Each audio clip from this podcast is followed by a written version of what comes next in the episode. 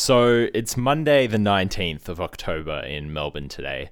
After Premier Dan Andrews gave his 108th ish consecutive press conference on Sunday, it feels like we're finally coming out of this lockdown. It's been one of the longest strict lockdowns in the world. I think the scariest thing about this for a lot of people has been the abrupt interruption of routines. I've been fortunate enough to keep a lot of my regular routine.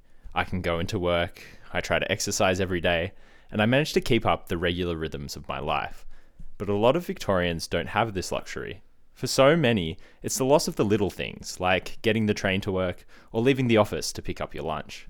Others might have been working towards some goal, maybe working out at the gym every day. For elite athletes competing for a big event, there's a very strict routine. Training starts to be mapped around whenever the next event is, changing shape and ramping up as the big day approaches. So, when the 2020 Olympic Games were cancelled, what happened to the thousands of athletes reaching the second to last stage of their four year training cycle?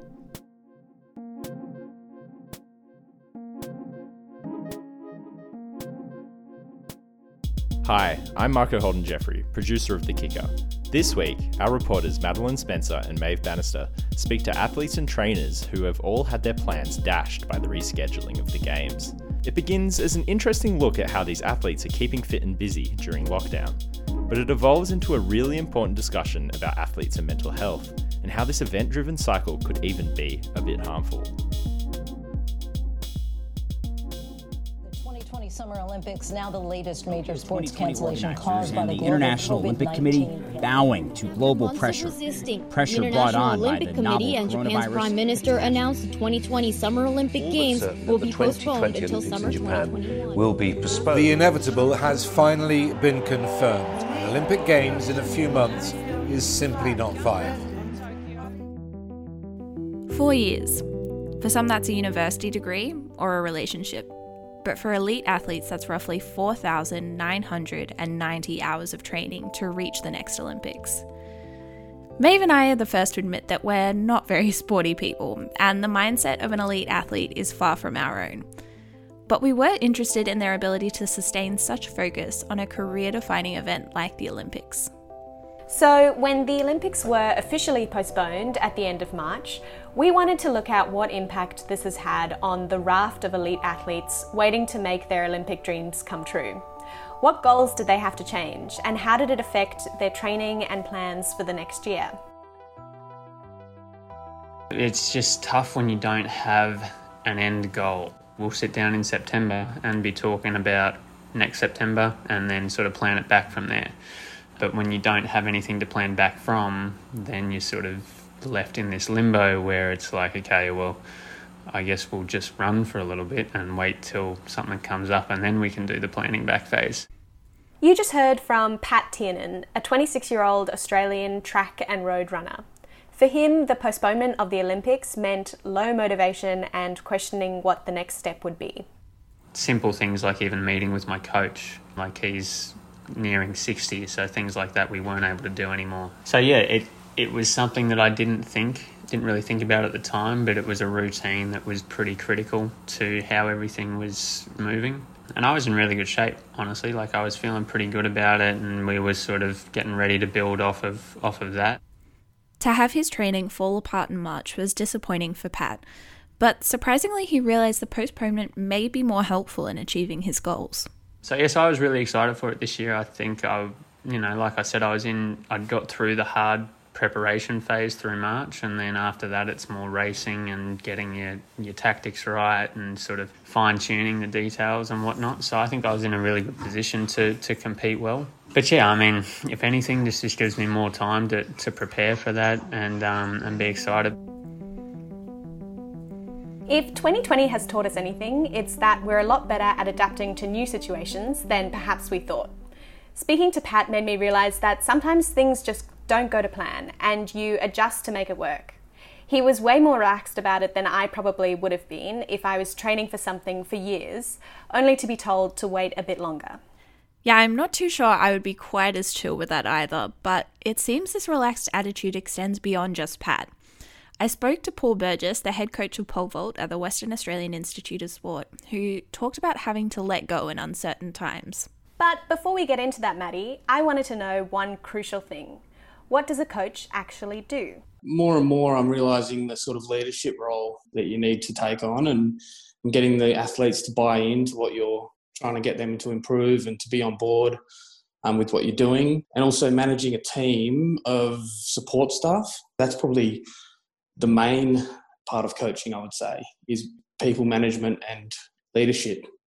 As a coach who loves being with his athletes in person at training sessions almost every day, coronavirus restrictions put Paul to the test. We actually saw it as quite a good result because it got postponed rather than cancelled. And then I must say, the day we all sort of got sent home from work from WAIS, it was felt grim. It felt really grim. Life is going to continue to change as we deal with the global coronavirus. When they were initially sent home from work, Paul tried his best to remain positive for his athletes. First of all, we said have a break for as long as you want. And that was tough. You want to control, as a coach, the temptation is to keep control of things. So it was, you had to say to them, look, have a break for as long as you want and come to us when you want to start a program. And I think that was good in not putting too much pressure on them. They actually came to us sooner than we thought, wanting some structure and wanting some programming.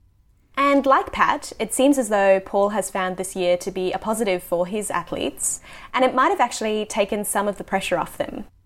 For us, it's actually put us in a better position. Some of the athletes that were ready, I think, are in a position to be in a better position than they were going to be in this year. It's given them an extra year, and it's even opened up the opportunity for some who might not have been ready this year to perhaps give themselves a shot next year. We tend to focus on athletes' physical strength and capabilities, but not so much on the mental challenges they can face. And especially in a year when everything's been thrown into disarray. It's tough. I think the mental aspect of it more than anything is is the hard part. Like the physical part is, you know, we're used to that. That's what we love about it. It's the mental games that you just play with yourself going into a championship where you start to think there's a lot riding on this. There's four years worth of work behind it. Like I don't want to don't want to mess it up now. Between June and July this year, the Australian Institute of Sport reported a 50% increase in athletes seeking mental health support compared to the same time last year. But it's something that the federal government is aware of, and the AIS says that government funding in the past two years has allowed Australia to become a world leader in athlete well-being. There's a variety of different things that athletes go through in the course of their careers, and the, the sports psychologist is there really to, to help ensure that uh, mentally athletes can um, can take on those challenges as well as possible. Dan Diamond is a sports psychologist for elite athletes. His role is integral in an athlete's support team. He educates on skills and strategies to thrive under pressure, supports athletes through hard times, and helps them back following an injury, to name just a few of his jobs. While Paul and Pat tried to focus on the positives of the postponement, Dan has seen that it hasn't been easy for other Olympic hopefuls. In my experience with athletes I'm working with, the Olympics being taken away and postponed a year or potentially indefinitely has really played havoc with life plans because a lot of athletes are looking to transition. A lot of athletes and Olympians do transition out of sport once they once they've achieved that. So it's created a huge amount of uncertainty, as it has for everybody, uh, but certainly for athletes as well. But sports psychology as a field is growing, thanks to more and more conversations about mental health in society. Actually, I think sports and athletes, in some cases, are, are really pioneering that destigmatization. So that's really important because obviously we look up a lot of this as our, our society looks up to athletes. And so that can be really helpful for, for younger people as well. Over the last few years, we've certainly seen a shift with athletes speaking out more about their personal mental health struggles it's been a fun career and now I get to kind of go back and look at everything that I did. You know, I was always going in from one thing to the next, to the next, to the next, and, and now I finally get to look at the medals and realize what happened in the mm-hmm. 20 plus years that I was swimming. From Michael Phelps in the documentary The Weight of Gold to Australia's own Libby Trickett. Trickett in four. Let's see how she comes up. She's already just taken the lead. It's very tight across the pool. Stubbins we spoke to Libby about her mental health journey and her role as a Beyond Blue ambassador today. It's an interesting question to talk about mental health as an elite athlete because not that it's like last on the list of things of importance, but I think it definitely didn't take um, sort of precedence in our minds at the time. You kind of have this this idea that you know to be the best in the world you have to think that you're going to be the best in the world. And it's so self-critical. It's trying to constantly be better. And if that you're not better then you're not good enough. As someone who has faced anxiety and depression throughout her lifetime, Libby knows firsthand the importance of being mentally as well as physically healthy to compete as an elite athlete. We're much more willing to take care of our bodies physically, whereas we're less likely to go, Oh, I'm feeling really, really flat today. You know, I'm feeling really anxious. So maybe I should go and, you know, book an appointment with my psychologist or check in with the GP to make sure that I'm you know doing the right things that i can take care of my mind as well as my body as a three-time olympic champion libby is familiar with the immense pressures involved in competing at the time again you're an athlete and you kind of think you're six foot tall and bulletproof and that you'll be able to cope with whatever life throws at you. And you are like you are able to do that. But i think a lot of athletes feel a need to prove themselves in some way. And a lot of that is about proving whether it is the negative self-talk or you know people doubting them in what they might be able to achieve trying to prove that to be wrong and so yeah it can be an interesting thing to try and manage that as someone who's now not an elite athlete and how do you channel that negative self-talk into something positive that you can create in your life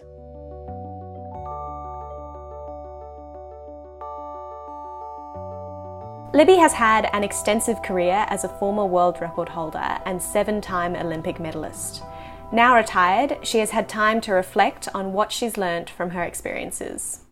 I, I have felt it really challenging because what I used to do was very public. And so people used to watch my journey and, you know, celebrate um, my successes and, you know, feel for me if I didn't perform so well. And so, in some way, people will always know me as Libby Trickett, the swimmer.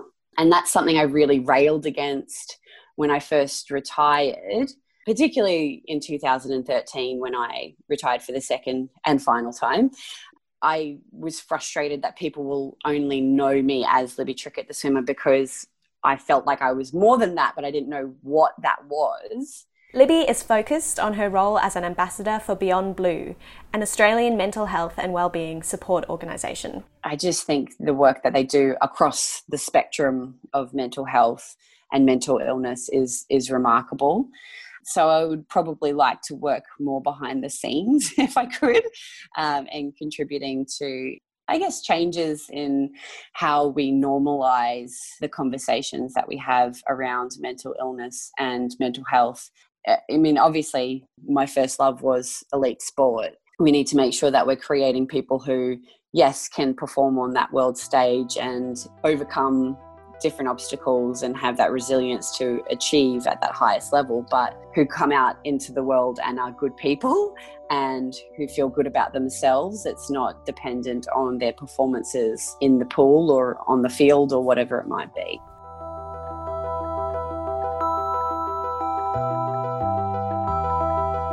Perhaps one of the hardest parts of being a coach is the balancing act of getting your athletes to work hard and take it seriously and do their absolute best, while at the same time getting them to realize that even though the Olympics is important, it's not the be all and end all. Well, I sort of try to get them to think their happiness shouldn't be reliant on one thing. You know, if they're thinking, if I make the Olympics, then I've succeeded, and if I don't, then it's all been a waste. Then they're doing it for the wrong reasons anyway. I mean, part of that should be it should be a rewarding process, regardless. And there's other things that you can be aiming for. But I mean, that's really something that's easier said than done. Great highs and even greater lows for athletes before and after the Olympics can lead to the post Olympic blues. And research shows that setting goals provides focus and markers of progress, but that when the Olympics is over, those goals become irrelevant.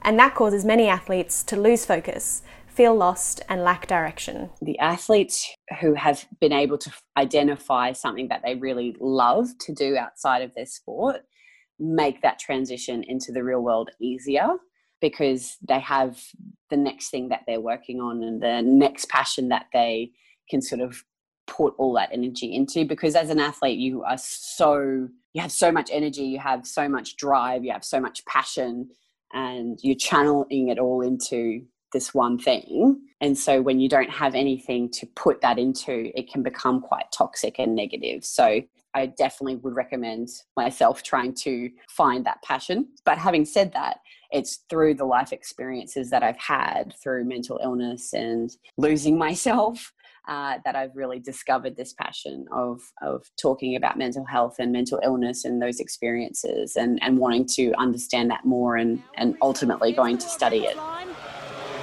Can she do it? Five metres to go. Libby Trickett's going to go mighty close. Not quite, but don't be fooled by that smile. She is as competitive as it gets. That's 12 national titles.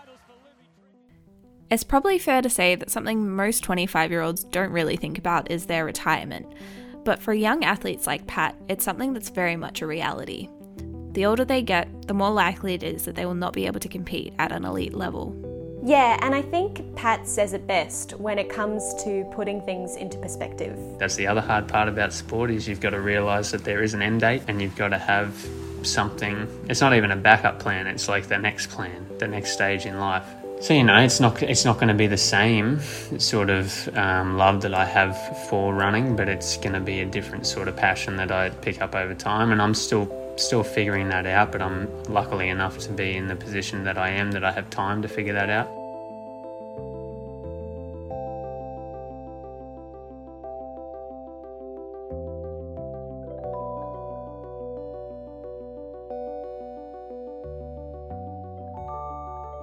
Thanks to our amazing reporters Madeleine Spencer and Maeve Bannister for this episode.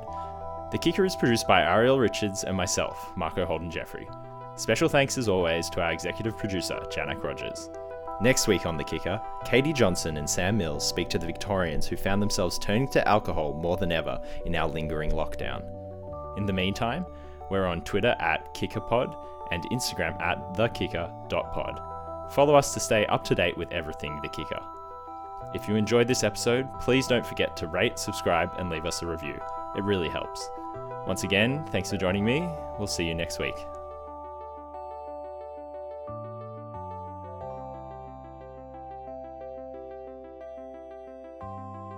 Sponsored by the Student Doll. Our theme music is by Jack Jevons. This podcast was recorded, mixed, and produced on the stolen lands of the Wurundjeri people of the Kulin Nation. Sovereignty was never ceded.